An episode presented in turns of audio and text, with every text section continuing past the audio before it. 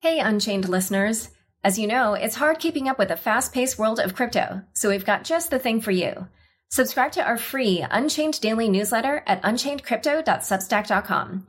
You'll get the latest crypto news and original articles from our reporters, as well as summaries of other happenings and bullet points, plus our meme of the day, all curated and written by our amazing team.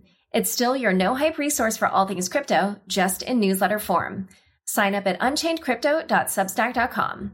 Again, the URL is unchainedcrypto.substack.com. Hi, everyone. Welcome to Unchained, the podcast where we hear from innovators, pioneers, and thought leaders in the world of blockchain and cryptocurrency. I'm your host, Laura Shin. If you've been enjoying Unchained, pop into iTunes to give us a top rating or review. That helps other listeners find the show. Also, be sure to follow me on Twitter at Laura Shin. This episode is brought to you by Bitwise. Last year, Bitwise created the world's first cryptocurrency index fund, the Bitwise Hold 10, which holds the top 10 cryptocurrencies and rebalances monthly. The fund has several hundred LPs and is currently accepting accredited investors. To learn more and invest in the Bitwise Cryptocurrency Index Fund, visit www.bitwiseinvestments.com slash unchained. Today's episode is brought to you by KeepKey, the easy, safe, and simple way to protect your Bitcoin, Ether, Litecoin, and many other digital assets. There's no time like the present to protect yourself from hackers, malware, and viruses. Rest easy knowing that your digital assets are protected. Visit keepkey.com to order your secure hardware wallet today. Unchained is sponsored by Appreciate. Appreciate is building the most valuable relationships on earth. In each episode of Unchained, Appreciate recognizes an individual or group in crypto for an achievement. Who in crypto will be recognized today? Stay tuned to find out. Today's guest is Aya Miyaguchi, Executive Director of the Ethereum Foundation. Welcome, Aya. Hi, thank you for having me. It's a pleasure to be here. Tell me about your background and how you got into crypto. Sure. My background, actually, my first professional career started as a high school teacher in Japan. And um, my mission was to tell my students the importance of going outside of the country once in their life. And then, um, and also I myself as a teacher, I thought it was very wrong that teachers did not go out there to see the world or did not try other, um, professional experiences. So I just quit my job and then came to the US and then I was pursuing actually, uh, I wanted to first, I wanted to get a job. And then for that, I needed to go to a graduate school. And then while I was studying, I heard about Bitcoin first around in 2011. And that was my first encounter with anything about blockchain. And it took me a while to understand is, um, what Bitcoin was as there were no any good materials to learn for non-technical people like me. And however, after I learned about the major benefits of Bitcoin, I thought it'd be very helpful for financial inclusion and social impact. And then, yeah, my focus when I was working on my MBA was sustainable business. And I personally was specifically interested in microfinance to make women financially independent in developing countries. And I thought Bitcoin would be very helpful for that. Although now Ethereum can do a lot more, but back then it was Bitcoin that I first originally interested in. And then, um, in early 2013, I got an opportunity to join Kraken Exchange when Kraken just started hiring. And um, there were only a few people in the team back then, and we did not even have an office. And um, yeah, so but the team was based in San Francisco, and I was fortunate to have amazing experiences surrounded by the people who studied the crypto industry. That's how I got into the space first. And what did you do at Kraken exactly? So I was I was managing uh, Kraken's Japan uh, operations originally, and then I became uh, managing director for Kraken Japan after I started an entity and then built a team there. But before even doing that, um, right after I started doing things in Japan, um, Mt. Gox collapsed um, they just happened to be in Japan. And then there, there wasn't any, any market there back in 2014, early 2014 it was. And then more than 90% of people, users of Mt. Were outside of Japan. So the whole country was kind of shocked by hearing first, like hearing the name Bitcoin originally because people did not know anything about it. And then also, um, how it affected a lot of people and then lost a lot of money. And then so it all started with very negative image there in Japan. And so I thought I needed to do something before even starting a business there. I reached out to the government group who was in charge of doing some research on Bitcoin and also potentially regulate the space. But uh, since they had no knowledge about the technology, I reached out to them and asked, um, well, first explained who I was and that, that, that I had experience in the space, but also I also had experience like working with the self-regulatory organization. Back then, like in the US, there was a, a group called DATA, Digital Asset Transfer Authority, which was founded by uh, early industry people or CEO uh, CEOs of like from from startup, Bitcoin startup. Yeah, so I reached out to them and then I asked if they needed help, I can help. And then they said, uh, can you just meet with us right away? And so that was the beginning of the conversation where the government actually decided not to regulate the space back then. And then, which I thought was a smart idea because the market was too small. But also they, instead, they asked us to found, create a self-regulatory organization in Japan. Um, so I founded that with some other members, but Kraken was the only experienced company there.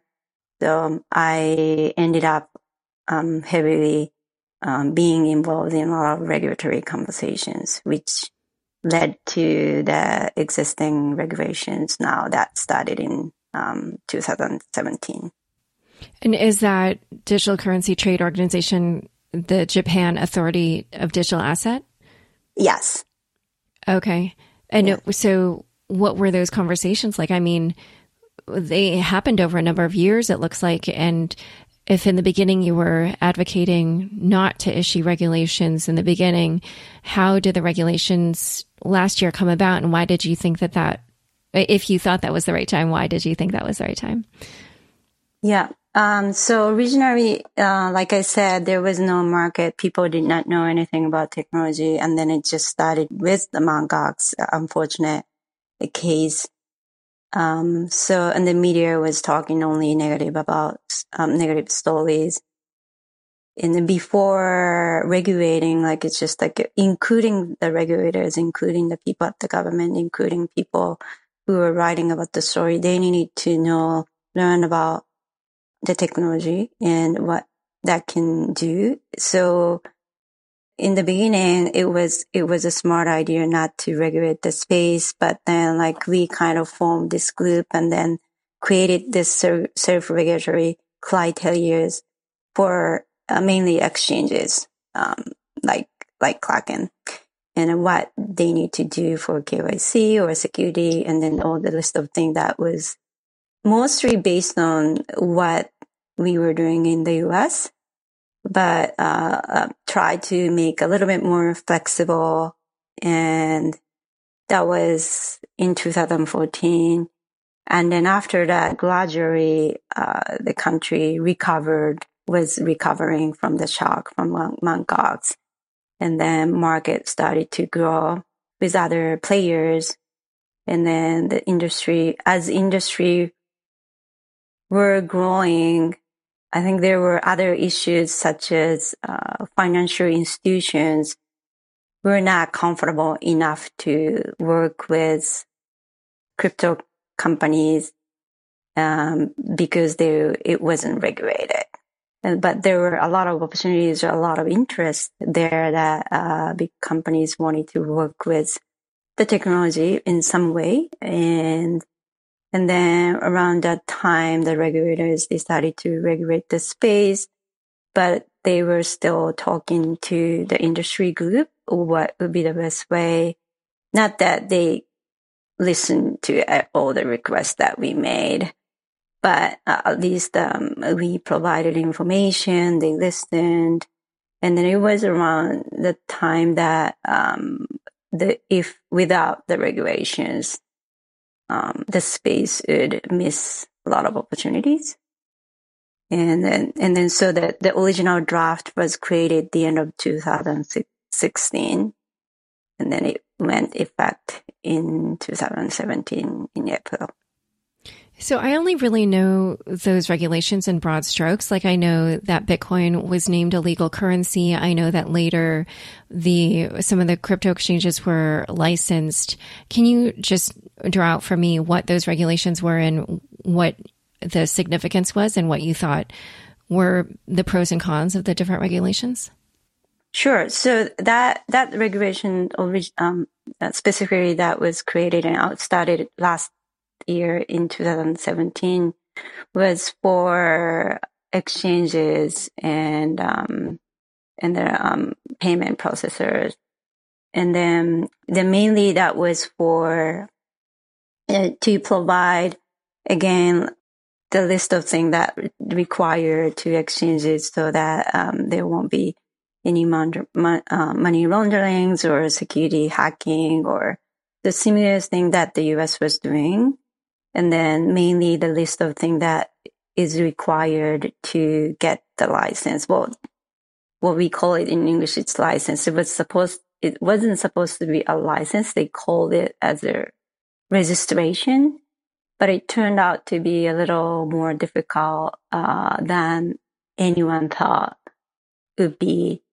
to finish the registration because most of the criteria or most of the requirements were still created based on um, the conventional financial regulations that were um, that existed before.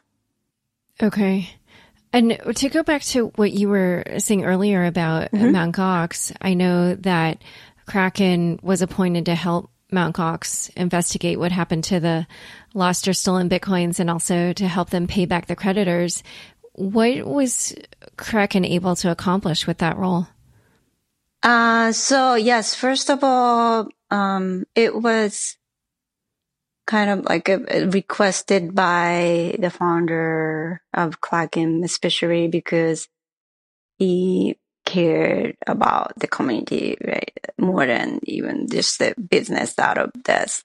But, um, so, and then I, since it happened in Japan, I reached out to the trustee Mt. Gox bankruptcy proceeding case and then explained, uh, who we are and then, uh, what's the technology can do for to make the, I mean, that because it happened because of the, this, because of Bitcoin, but at the same time, it didn't really happen because of the technology of Bitcoin. It's, it's, it could have happened with anything. And so I, I explained that, but also explained what we could do, how we could help them because they had no idea what to do with this case, especially because a huge amount of asset, a huge amount of lost asset were with Bitcoin. And then, and then, um, so Kraken was able to sign on the agreement um, to be a supporting company of this Mt.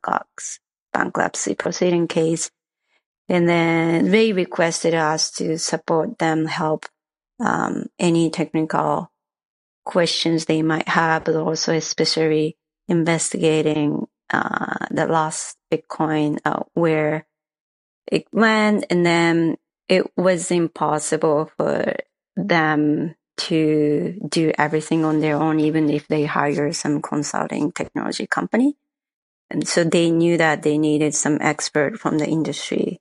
So we were there to kind of support their work, not just us doing everything. It's more like we are supporter to um, instruct them like how to do the investigation. And, and also it was decided for the first time in the industry to do the payout with Bitcoin. And originally it was supposed to be also beneficial for Kraken, but um, because of a lot of complexity and then some existing lawsuits, which hasn't happened yet, unfortunately, and it's still ongoing. And then during that time, things have changed and a lot of things have happened. So it, it Kraken didn't do it for, for the business benefit only, although it did have a lot of like, um, you know, reputation, positive reputation impact.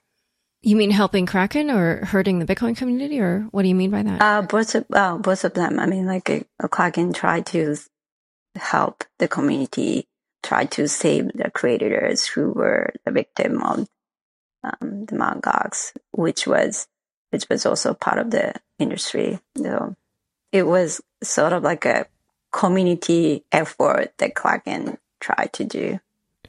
Okay. I wanted to go back to something you said, which was you said something about how the payment or the payout was supposed to be in Bitcoin. But mm-hmm. I think, I, I, don't know what you're referring to because I, I think the big controversy is that they're actually paying back their creditors in dollars and not refunding them the amount that they had lost in Bitcoins. So what, what do you mean by that? Oh, no. So originally it was decided that way that the, um, Bitcoin, um, was if you think about the cost of wiring money to the um, all over the world because ni- more than 90% of users were outside J- Japan, but the bankruptcy case was in Japan. So the asset was in Japan. And then if you were to send, do the payout using fiat currency by using regular bank wires. And then back then the, the cost of doing that was too much considering the whole amount of asset that was there. And then after that, um, that Bitcoin price, price went really high and the trustees started to worry if they didn't sell Bitcoin, they might get blamed and yeah, or something like that. And wait, blamed for what? Blamed for not making more asset, but, but it, um, there are a lot of like other little things that are, they were um, yeah, that is very controversial. I wasn't really involved in that this part of discussion. Okay, so at some point he he the uh, we're talking about the trustee no, Nobuaki uh, mm-hmm. Kobayashi is his name. He changed his mind and decided to reimburse them in dollars. Is that what happened? It's more like uh, if they sell Bitcoin, they can make huge amount of money, and um, and then that was yeah, that was what they thought. Yeah, I think the price of Bitcoin affected their, again, like I wasn't really involved in this discussion, but okay. Yeah. yeah. It, to me, it doesn't make any sense. Just, I mean, I know that's not, that wasn't your decision, but mm. it's a little bit like if you had Bitcoins, you would want the Bitcoins back. Like, especially because the price is so volatile. But anyway, um, let's move on to discuss yeah. the Ethereum Foundation. What mm-hmm. is the Ethereum Foundation and what is its mission and what does the foundation do? Yes, so the Ethereum Foundation is is a foundation and then other organizations to support the development and research of the Ethereum technology, Ethereum. Um, that also support the community uh, activities and effort, which also support the development and research uh, of Ethereum. And and the mission is to um, basically make the make Ethereum as uh, best as possible in by supporting community by facilitating research and development effort. And what do you do in your role as executive director? So that's, um, I just joined the foundation officially since February this year. And I, yes, I, so I basically coordinate and, um, and organize that the foundation's activities within like internally, but also the foundation has even bigger role working with the community members. And so doing education, doing grants, and and then those are the things that are uh, main focuses of our activities and then making communication better. So there are a couple of things that we want to do better by hearing what people thought about the foundation's activities before, but also I personally did not know what the Ethereum Foundation was before in detail before joining the foundation. So I want to make it more transparent and clear to the world what the foundation is, what we are doing, but also how we can work together with the community members because Ethereum has really amazing community, which is really a great thing about Ethereum. And what were those things that you said that the community has asked from the foundation? I think um, what it wasn't really clear, which we are planning to make it uh, more clear, but also um, make better at communicating is that um, it wasn't really clear what the foundation's focus was compared to what the community is, what other members in the community is, is doing. Basically, like why the foundation exists. Uh, when Ethereum technology is there and then other community members are building other stuff and then some of them are actually working on uh, some solutions that the foundation is working on too. So why, why we are here? What is the, what is you know, what, what are the main focuses of the foundation? So that is, uh, one of the requests is to make it more transparent and then communicate that better. Yeah. And how do you plan to do that? Because I do know, and this might be something that you're only obliquely referring to, but I know that the former executive director, Ming Chan, was widely criticized and complained about in the Ethereum community for being controlling, for not being communicative, for not building out an infrastructure for the organization. So how do you plan to manage the foundation and prevent these issues from coming up again? Yeah. So, well, I, I do think she did a lot of, uh, um, important things too, uh, just to make it clear, because there are a lot of, uh, difficulties and then challenges that the Ethereum had before I joined. But, but it is too, since the industry is growing and in, in the Ethereum community is growing, the, the demand is higher. So the foundation has to grow in a way that, um, I don't think that necessarily means the foundation has to become bigger in terms like the, the number of people we have in the team, or it's more about this is very what I think is great about the community, and also it's a challenge. It's very decentralized. And in order to solve one problem or one, one challenge, like we work together with the community. Like it's not the foundation to control everything or solve everything in house. Um, and that has to stay that way because the technology itself is also decentralized.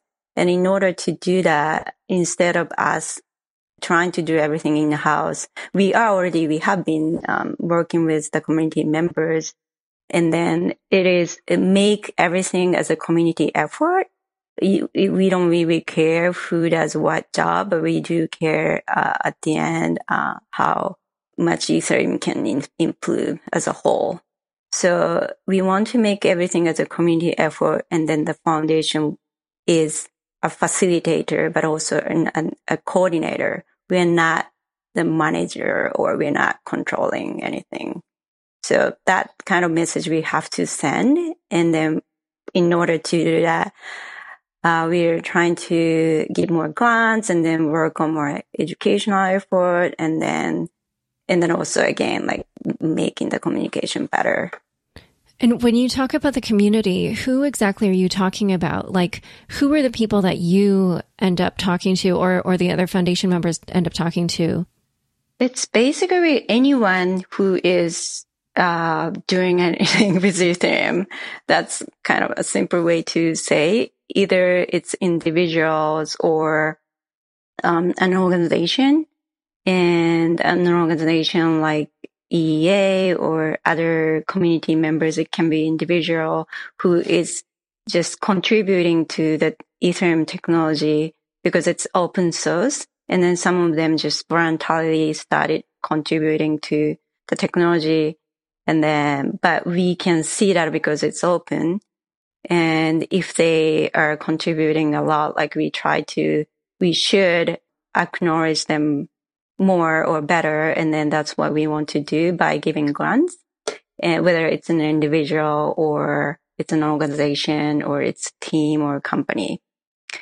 And, okay. and then, yeah. So whoever that is, that is part of the community and also any decision maker making, like ideally we want to talk to as many groups as possible. Okay. And earlier when you reference EEA, just for people who don't know, that's the Ethereum Enterprise Alliance, which is a whole bunch of big multinationals around the world that are building things on the Ethereum source code. I, I think though that a lot of them are using it for private blockchain projects. Am I right? Yes. Okay. Um, so something that I wanted to ask you was about some big questions that the Ethereum community has been mulling recently. One is whether or not to unfreeze some funds that were accidentally locked up. This mm-hmm. has generated some really passionate debate. There was I, I, I, should have looked up the dollar amount, but a huge amount of ether, I think got locked up by some bug in a smart contract where somebody accidentally hit what is sort of like a kill button in a way that locked up these funds. Um, another one that came about sort of with a, an April Fool's joke that Vitalik posted online was a blog post where he raised the question of whether or not to cap the supply of ether or to inflate the money supply in perpetuity although it's generated some serious discussion. So how do these kinds of questions get decided and what role does the Ethereum Foundation play in making those decisions? So again, like I think, um, I, I'm not supposed to make a really public comment, uh, for something like this because unlike other developers, like if I do it, it makes it look like I'm representing the foundation. But as, as the foundation, I think, like I said, it's the community who should uh, decide on important decisions. And then, yes, Vitalik sometimes kind of proposes some idea, but he's not really forcing that to be picked by the community. But he's suggesting the idea with his is is like as an individual, and he doesn't mean to control. Uh, the, although he he does have influence of people uh, try to know what his intention is, but his intention is never to control the decision making. And, and then, uh, yeah, like all the governance discussions, um, that, which I think it's still very, like it's, it's very, it's, it's discussed in a, an open way. And then we also had this discussion at uh, a big event in Paris, EthCC, in in an, a month ago, and then that was uh, there was uh, for the community and an opportunity for the community discuss to discuss what are other challenges that we have uh, with the current governance structure and what can be what should we discuss and then also what can be improved. Uh, it wasn't really like it, there wasn't really a good conclusion to that because it's not, it's not an easy answer. To, there is not an easy answer for that, but, but the foundation can facilitate these discussions, but at the same time, the foundation should never be the one to make the decision. We're going to keep discussing this issue and other issues around the Ethereum Foundation. But first, I'd like to take a quick break to tell you about our fabulous sponsors. Cryptocurrency is vibrant and exciting, but it's not without its share of bad actors. Exchanges and personal accounts can get hacked. Computers can be infected with malware. Left unprotected, your digital wealth is up for grabs. Don't let yourself be a victim. KeepKey is the safest and simplest way to protect your Bitcoin, Ether, Litecoin, and other tokenized assets. This hardware wallet is a separate device that you control. Brought to you by the pioneering team at Shapeshift. KeepKey works with the wallet software on your computer to manage your private keys and transactions. Your device is PIN protected, which renders it useless even if it falls into the wrong hands. Its large display lets you carefully view and approve every transaction. And if your Keep Key is ever lost or stolen, you can safely recover your device without compromising its private keys. The bottom line? You'll sleep easier knowing that your digital wealth is safe and secure. Visit keepkey.com to order yours today. Works on PC, Mac, Linux, and Android. Bitwise is the creator of the world's first cryptocurrency index fund, the Bitwise Hold 10. The fund holds the top 10 cryptocurrencies by five year diluted market cap, rebalances monthly, and takes care of secure storage and taxes. It's an easy, secure way for long term investors to get diversified exposure. Bitwise is backed by Khosla Ventures, General Catalyst, Blockchain Capital, Naval Ravikant, and several others. They're a trusted partner to individual investors, wealth managers, family offices, and large institutions who are navigating the crypto space. The fund has several hundred LPs and is currently accepting accredited investors. To learn more about the Bitwise Cryptocurrency Index Fund or download research, visit www.bitwiseinvestments.com slash unchained. Now it's time to recognize someone in crypto, sponsored by Appreciate. Today, Appreciate is recognizing Connie Gallippi, founder and executive director of BitGive, for her recent work launching GiveTrack. GiveTrack is an innovative blockchain program providing real-time transparency on charitable project outcomes. Connie deserves kudos for leading the way. Thanks, Connie. Appreciate welcomes Unchained listeners to nominate a friend to get props on a future episode of Unchained. Just go to appreciate.org slash recognize. Looking for a new job? Appreciate is hiring a senior product lead, iOS developers, and UX designers. If you believe in design thinking, love the idea of building the most valuable relationships on earth, and are located in Dallas or San Francisco, join Appreciate. Learn more at appreciate.org slash careers. I'm speaking with Aya Miyaguchi, the executive director of the Ethereum Foundation. So to go to, back to this topic of what it is that the community wants, how do you decide that? Do you have good ways of measuring which option has more support one way or another amongst token holders? And how do you account for the fact that maybe there might be some like let's say Bitcoin maximalists or people from a competing smart contract platform that try to sway uh, the decisions within the Ethereum community. How do how do you account for those things?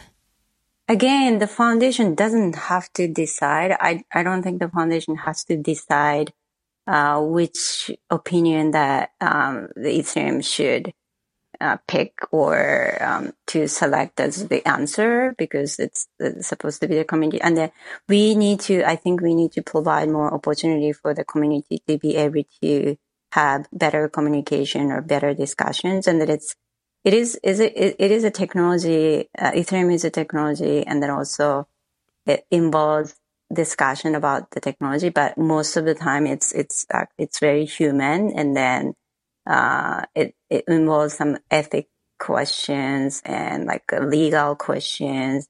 And then for that um, it, it's it requires a lot of different experts to for the discussion itself, but also the foundation is only the facilitator of the discussions, and we don't need to pick um, which decision should be used. So then, does the what, final yeah. call come down to Vitalik himself and nobody else? Because some some entity, whether it's a person or a group, needs to make the final decision, right? And to say, okay, discussion's over. We're going to move forward with this action. Oh, the final decision for the, the, uh, the uh, for the decision for how the organization work or the what the foundation is supposed to do, or that should be, of course, discussed internally. But how the technology is used or how the governance should be is not by the foundation or not by the Vitalik either. I mean, he also has his own opinion as an individual who contributes a lot to Ethereum, but also, but again, like it's, it shouldn't be anyone from the foundation So, or could be like anyone from the foundation also can possess the idea or be an individual who, uh, wants to, who prefers one way or another.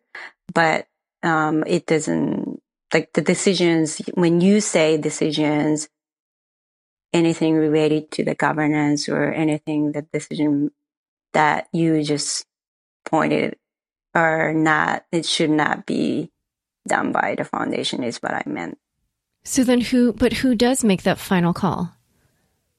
Uh, um, for final call for what? Any Which kind of decision, like about, you know, whether or not to, um, unfreeze those frozen funds or whether or not to cap the supply, things like that.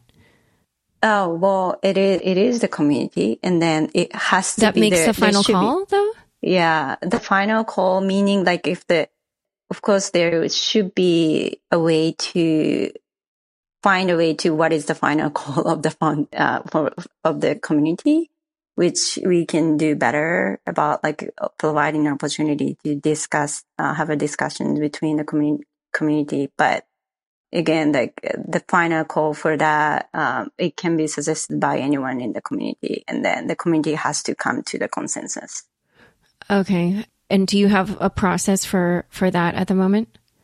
We, I mean, like not we, it's only the foundation, but we are working with the community members. Again, like we had this discussion last month and then other uh, more discussions are kind of being planned to, being planned to happen at the next big event. And so that's like, we, we're, we're trying to figure out what are the best way to get there.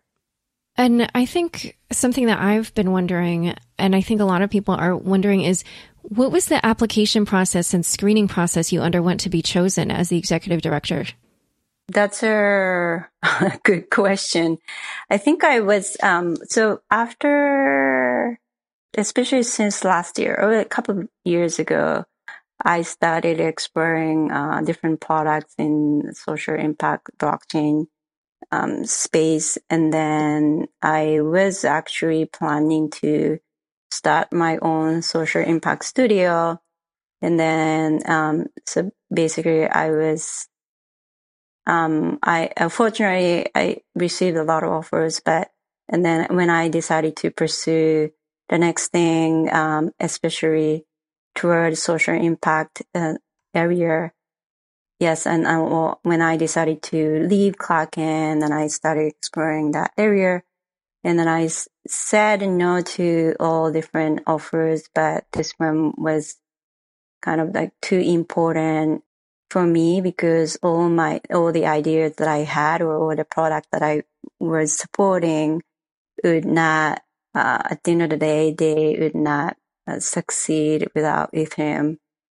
So it was just Yeah. offered to you? It was offered to me, yes, and um, W- w- Like you I- didn't even apply for it. They just came to you?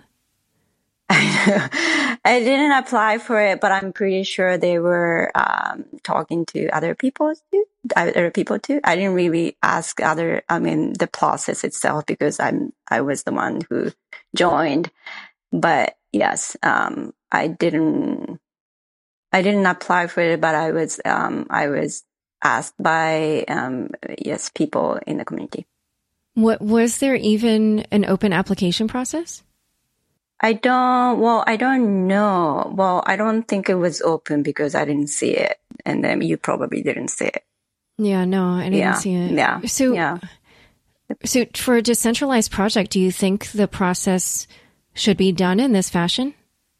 Uh, that's a very question. Um, I, there, I think it should, well, it maybe, well, that's maybe, maybe a question, um, to ask, um, yeah, but well, I think it's a good question, and I think it can be could have been, uh, of course, open, and then the community could have decided if if any community members think that's the best way, and then um, when that is proposed at some point, um, and I think it's it's totally okay to be that way, but at the same time, I think it was it involved a lot of things that are um, it's it's not just community and then it's about the foundations organization and then so they needed someone who had experience uh, working globally and uh, long experience in the crypto space and which i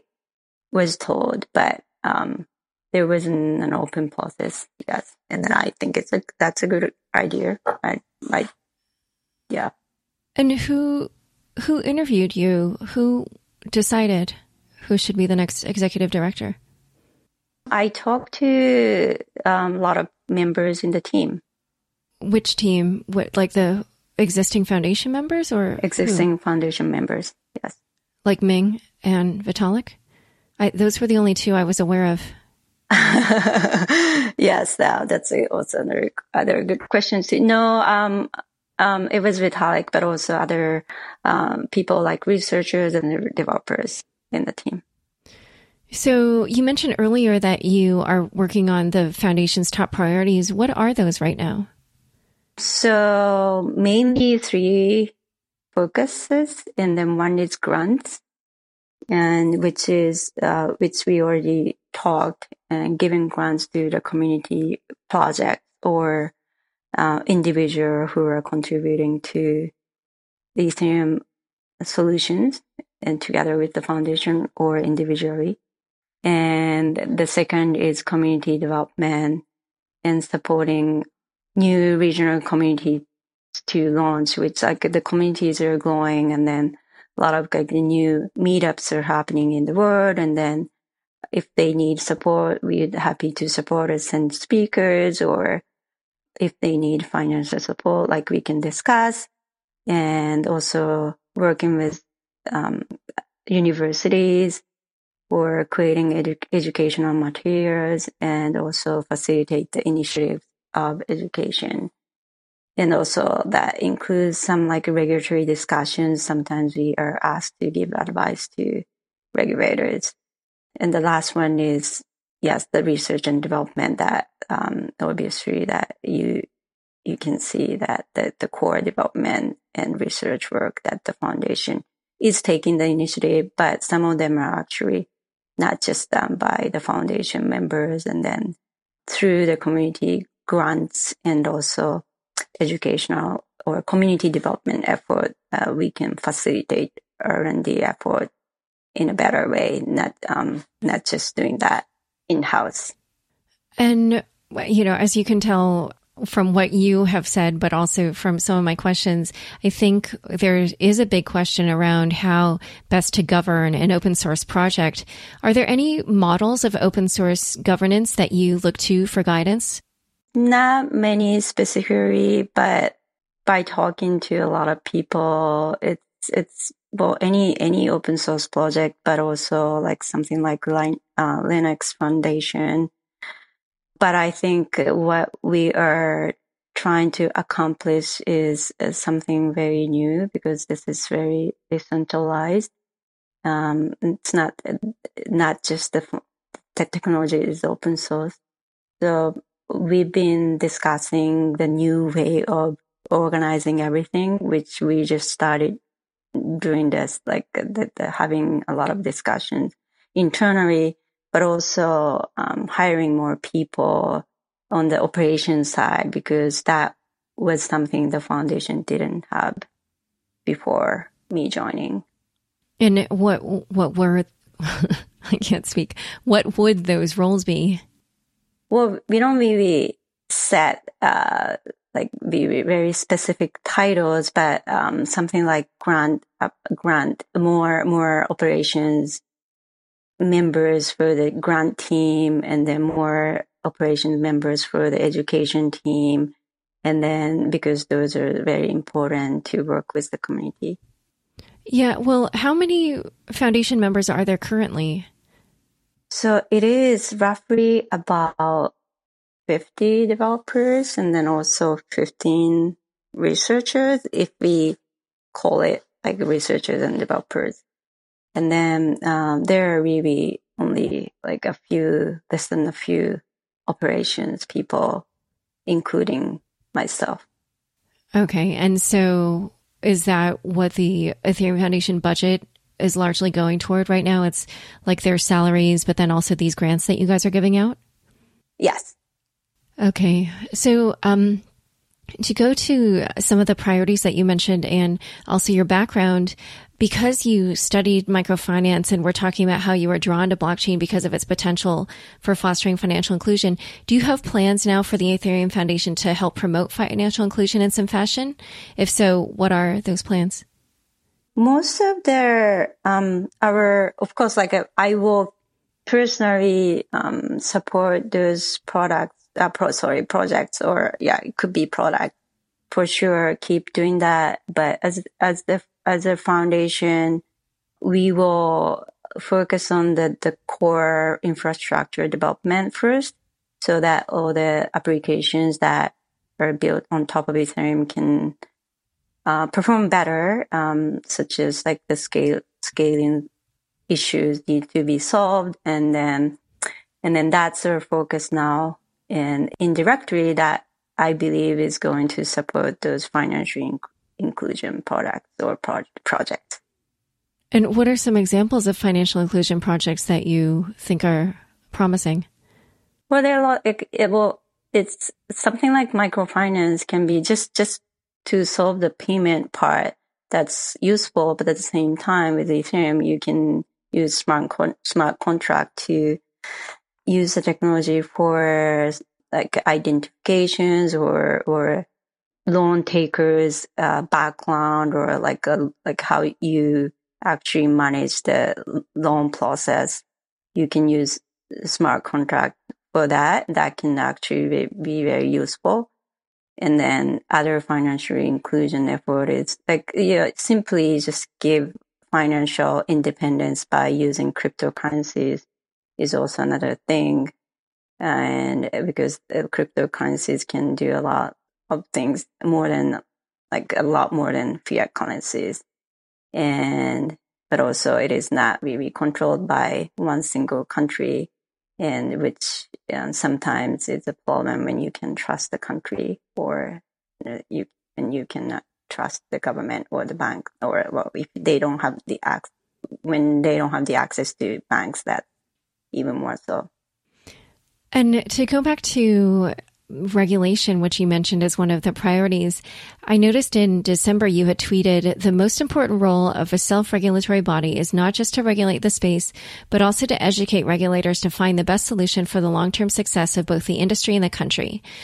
No point of having an industry org if they cannot argue with regulators. What regulations right now in which countries do you think are reasonable and work well for the crypto ecosystem and which regulations do you think are not productive? I personally think that the any the ones that are not um, too aggressively making quick decision yet are like so far the best one or the, smarter ones. If you um, if they move too quick or make decisions too quick without really deeply discussing the potential outcomes or potential because the industry moves very quick uh, that this happens in Japan. This happened in Japan too, like when the regu- regulation was first drafted and it went effective a few months later.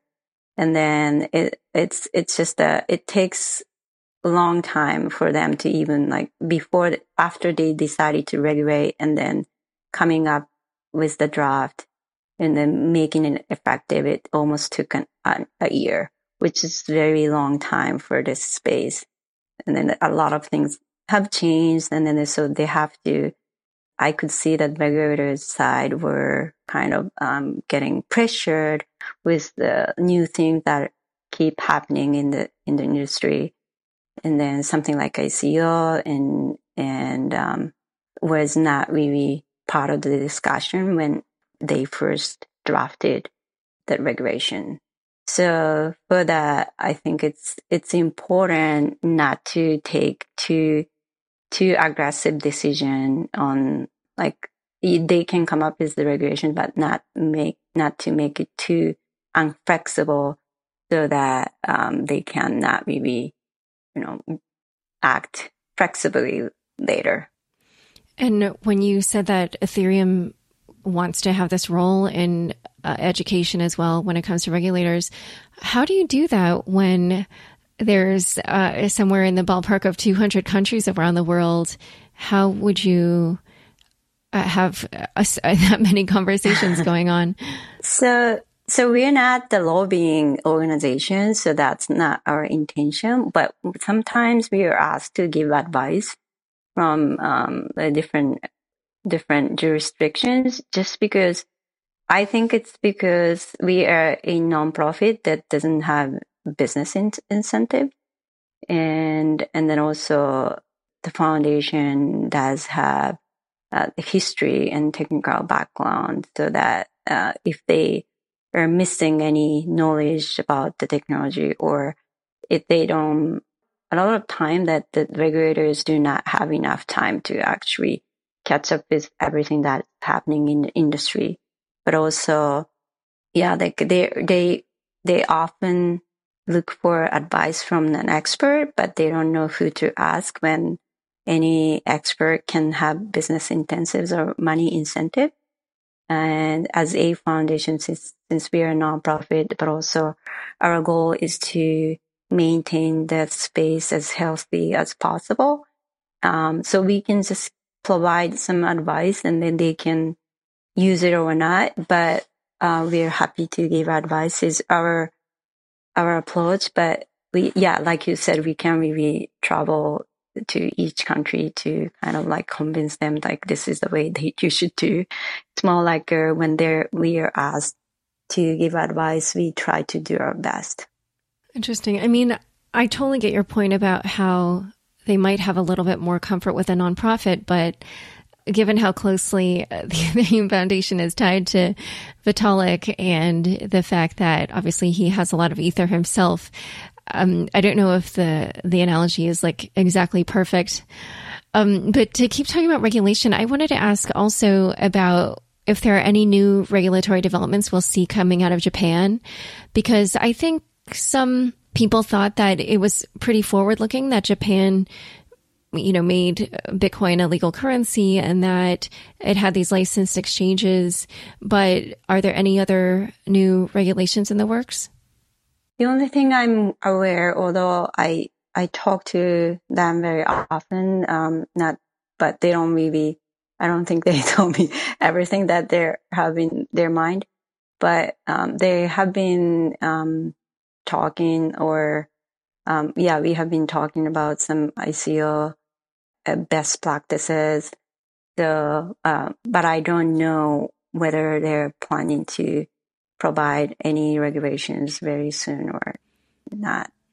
And something else I want to ask you about, which you may not know entirely because you don't work there anymore, is I did see that Kraken recently pulled out of Japan. Do you have any insight into how conditions there have changed for exchanges and why Kraken might have decided to close its operations in Japan? Yeah, so I don't think I should speak for them because I, you know, I'm not representing them anymore but I think things things in Japan have become a little tighter and tense after the hack hacking at, CoinCheck, which was uh, one of the biggest exchanges there, and um, a huge amount of NEM coin was hacked at uh, the exchange, and then since then things have become very become very more I, I think um, like tense and tighter is that I know. Okay. And something else I want to ask about was that you tweeted about how when you started working in crypto in 2013, there were very few women. I was wondering if you have had any experiences in crypto that you think you wouldn't have had if you were a man. Wait, let's start there. Hmm, interesting. I actually did not really feel any huge disadvantage or advantage as a woman. It seems like other people did, but it is true. I just stated the fact that there, since uh, it was, I think someone was mentioning about women in blockchain and then trying to encourage more women in the space. And I do agree. It's always better to have diversity, whether it's uh, gender or a race or um, like I think it's better to have diversity, to have different opinions, to have more balanced um, ideas. I don't think it necessarily that means that um, we need to definitely have more women. But when I joined, it was it, it is true that uh, when I went to first Bitcoin conference back in 2013, May in 2013 in San Jose, that was there. We Kraken had a couple of women, but there I didn't we didn't see any women women in other um, companies or at the event. So I felt awkward um, that way for sure. Not that I had any like disadvantages or anything. So it is it is great that we have more women because just just because I believe in diversity. Yeah, and in your role as executive director of the Ethereum Foundation, you probably deal with a lot of men and probably men who don't often work with other women. Does that present any challenge or or not? I personally do not feel any challenges because of that. I do believe that we love to have more diversity um, in terms of the gender difference, um, gender balance. But um, no, I don't really have any difficulties. But also maybe because I was a um, teacher before, and I'm, I think I'm used to, yeah, being with young gentlemen or yeah i think it's it's yeah it i don't you know they're very gentle and then very pure and also very passion oriented which which is not just because they're a man, but yeah, I just feel fortunate to be with very smart, genuine people. And do you have any ideas on how to get more women involved in crypto? I guess we just have to inspire more women. Like we do have a couple women in researchers and developers. So I think it's just to show that um, they are working with us is inspiring. And then actually I was asking um, Hsiao-Wei in the research group, like she's a researcher, um, she's a developer in, in Taiwan. I was telling her to speak at more events in Asian countries where gender, there is more gender gap. And then I, I thought that would be inspiring for women, uh, there to feel that, oh, they can also learn and then join the group and an organization like the Ethereum Foundation. Well, it's been fantastic having you on the show. Where can people learn more about you and get in touch with you? Thank you very much. This was um, very, um, this was my pleasure. Thank you. And where uh, do you have a Twitter oh, handle oh, or anything? Oh, I do have my Twitter handle, which is a little complicated, but it's me, M-I underbar Ayako, A-Y-A-K-O. Okay, great. Well, thanks for coming on Unchained. Thank you very much. Thanks so much for joining us today. To learn more about Aya, check out the show notes inside your podcast episode. New episodes of Unchained come out every Tuesday. If you haven't already, rate, review, and subscribe on Apple Podcasts. If you like this episode, share it with your friends on Facebook, Twitter, or LinkedIn. Unchained is produced by me, Laura Shin, with help from Elaine Zelby, Fractal Recording, Jenny Josephson, and Daniel Nuss. Thanks for listening.